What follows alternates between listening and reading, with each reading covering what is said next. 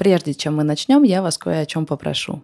Чтобы история кофейни «Заварили» продолжалась, нам нужно новое место. И, возможно, вы знаете бизнес-центр, компанию, библиотеку, музей, культурный центр. Любое место, куда впишется наша кофейня «Заварили».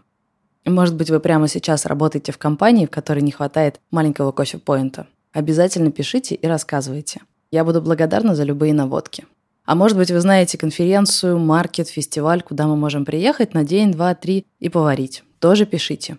Интересны любые контакты, любые наводки. Мои контакты в описании, пишите, не стесняйтесь.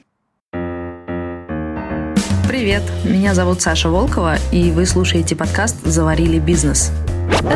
Привет, это Артур Белостоцкий. Я продюсер подкаста «Заварили бизнес». Это подкаст о том, как Саша Волкова пытается открыть свой первый бизнес – кофейню в Москве. Это третий эпизод подкаста. На случай, если вы не слушали первые два эпизода или забыли, на чем мы остановились, я напомню. В первом эпизоде Саша открывает кофейню на новой и пока еще не раскрученной площадке «Вернисаж». У Саши есть партнеры, с которыми она делит прибыль и убытки. Кофейня работает в минус, и партнеров это начинает напрягать. Партнеры ставят условия. Если кофейня не выходит в плюс за 30 дней, они выходят из бизнеса. Чтобы спасти кофейню, Саша решается на отчаянный шаг, увольняется с работы и остается без постоянного дохода.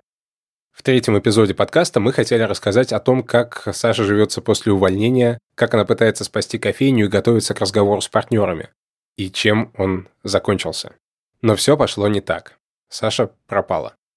Ну как пропала? Она есть но сейчас она не может записать для нас историю. Сейчас все довольно жестко, мне надо как-то вы, выбираться из минусов, и, и поэтому я очень много работаю. Но послезавтра я могу весь день уделить подкасту. А, если это ок, я так и сделаю. Как так вышло? Дело в том, что я записываю этот эпизод в декабре, а события последнего эпизода, второго, происходят в конце октября. Пока Октябрьская Саша пытается наладить дела в кофейне и готовится к решающему разговору с партнерами, Декабрьской Саше приходится решать совсем другие проблемы. Я не буду рассказывать все подробности, но вот вам, например, одна из последних записей из Сашиного телеграм-канала. Поехала с утра за сэндвичами. Заехала на такси во дворик жилого дома – Водитель припарковался левым бортом к газону. Я открыла дверь, заднюю правую. В дверь врезается черный Мерседес. Было страшновато. Я оставила водителям свой номер, отвезла в кофейню сэндвичи, вернулась на место ДТП. Инспекторы отказались к нам ехать, поэтому мы с водителями сами поехали в ГИБДД. Оперативник дал бумажки, чтобы мы написали объяснительные. Потом стал звать по очереди в кабинет. Последняя очередь моя – ну что, девушка, вы виноваты. Вот правило. Пассажир обязан выходить со стороны тротуара. Если такой возможности нет, он может выйти с другой стороны, если это безопасно. Понимаешь? Не. Я тебе по-русски говорю. Я сейчас обвиню таксиста. Его ОСАГО все покроет. Но это за большое спасибо. Понимаешь меня? Меня это дико разозлило. Говорю, взяток не даю, карма дороже. Вышла в коридор, рассказала водителям. Оказалось, инспектор с каждым из них так поговорил. Называл виновным, требовал взятку.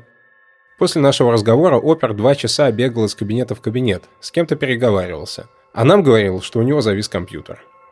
Потом позвал в кабинет всех троих и отдал протокол. Виновата Волкова, административка, штраф 500 рублей. Видимо, это значит, что страховые обоих авто могут с меня потребовать компенсацию. Это 100 тысяч рублей, наверное? Теперь таксист с подбитой дверью везет меня на вернисаж. Угостил булочкой с изюмом.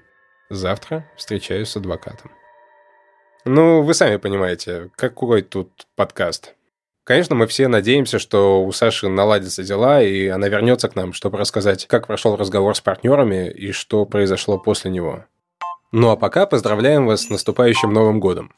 Пусть он станет для вас годом удивительных историй. Увидимся после каникул. Пока.